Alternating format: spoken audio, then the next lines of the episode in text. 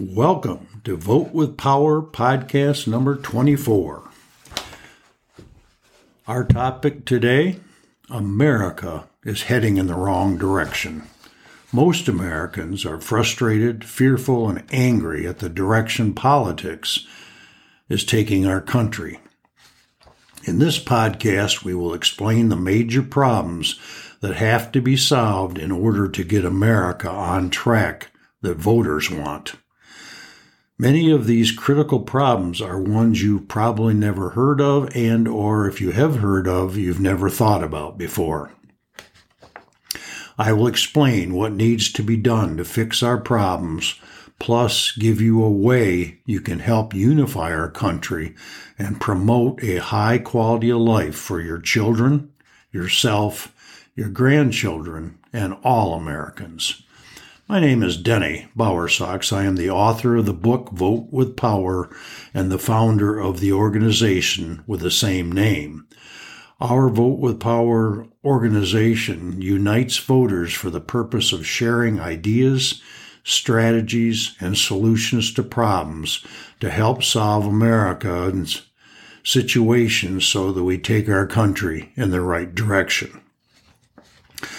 America is heading in the wrong direction. Only voters can guide our country in a different direction.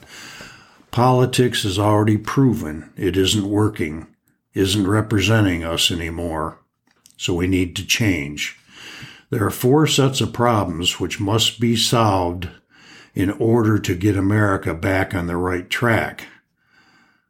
We have specific problems which I'll explain in a minute, which Congress, if they can ever work together, can solve. America has election system problems only voters can fix.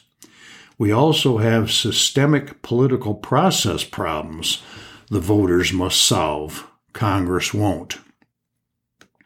And last, we have social political problems only voters again can fix.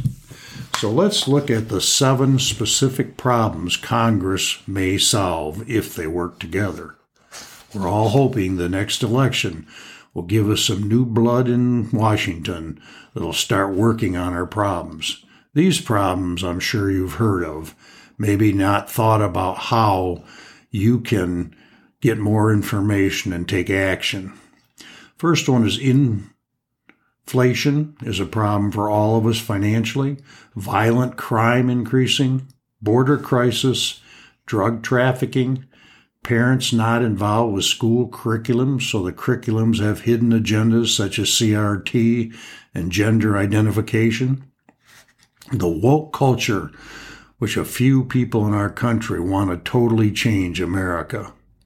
The way they do that is to destroy it first. And last, gas prices. American system political process problems Congress won't solve. These are the systematic situations that you probably haven't thought about, even if you have heard of those. There are nine of them. Most bills introduced in Congress make it into the process because they are initiated by political party lines or big money lobbyists. They're not initiated by the voters. Until voters unite and have a way to be heard, this will not change. Secondly, the power of bringing bills out of committee and set the schedule for working on those bills is in the hands of the Speaker of the House of Representatives, not the people. Third, most voting on the passages or failure of a bill is voted on along party lines. We don't seem to be able to be represented to the point that the voters have input of what they want the vote to be. Bills are hidden from transparency and funding because bills are allowed to have multi unrelated issues with hundreds of pages, and then they're pushed to have Congress vote on them within a day or two. This is not the way to solve our problems and run the country.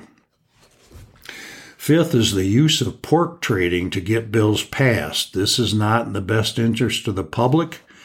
Usually it's paying back favors and they bills should only pass on their merits, not because somebody wants to trade and give somebody a favor for donating during their election.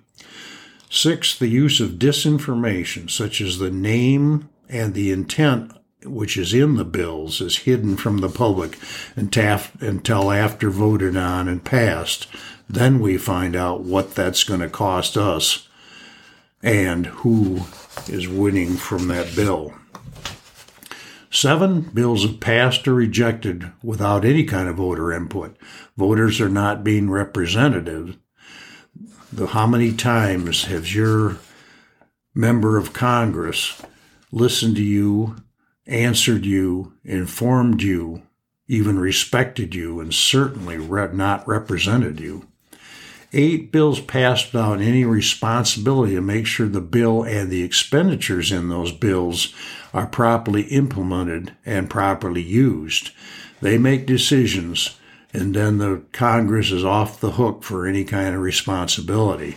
This cannot go on. And ninth, the lack of fiscal responsibility when passing a bill.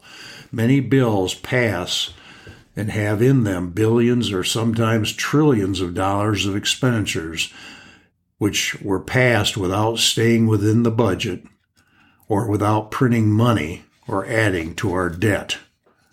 This is not fiscal responsibility. The second set of problems is the election process problems. Voters must come together and help solve these. One is the improper screening of incumbents running for office. To make good selections, voters need voting records, performance reviews, representative analysis to see if the people that running said uh, will do what they said they would do, accountability and transparency. We have to clean up the way we look at our incumbents, not just vote for them because they were in office before Second is improper screening of new candidates. We need to qualify people just like you would for a job. What are their skills, their knowledge, their experience? Do they have vision for the country? Do they have proven problem solving experience and decision making skills? Do they understand business and fiscal responsibility? Will they make a contract to represent their constituents over their party or big money. Third is the misuse of gerrymandering to get votes. It's a political game to move the people around after census to be in a political arena. The unlimited donations of groups, wealthy donors to sway elections, millions and millions of dollars are spent in certain elections for the purpose of gaining a candidate. Much of this money is not even coming from the state within which the voters are trying to elect somebody for Congress. And last, make sure all legal votes count and the election process is transparent, fair, and legal for all. Third set of problems are what I call the social political problems.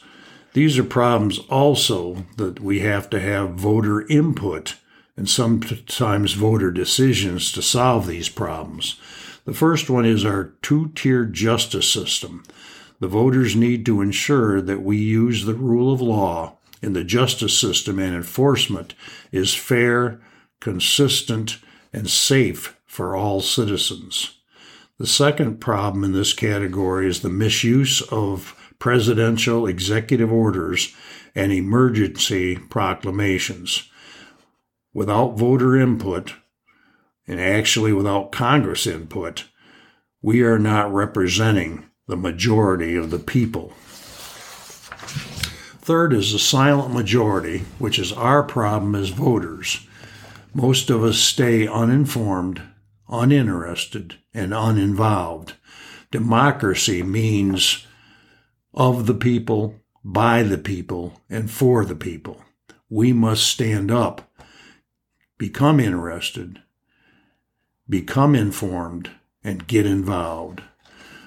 The polarization of America is a political way, along with the politics and the media, to keep us focused on fighting each other.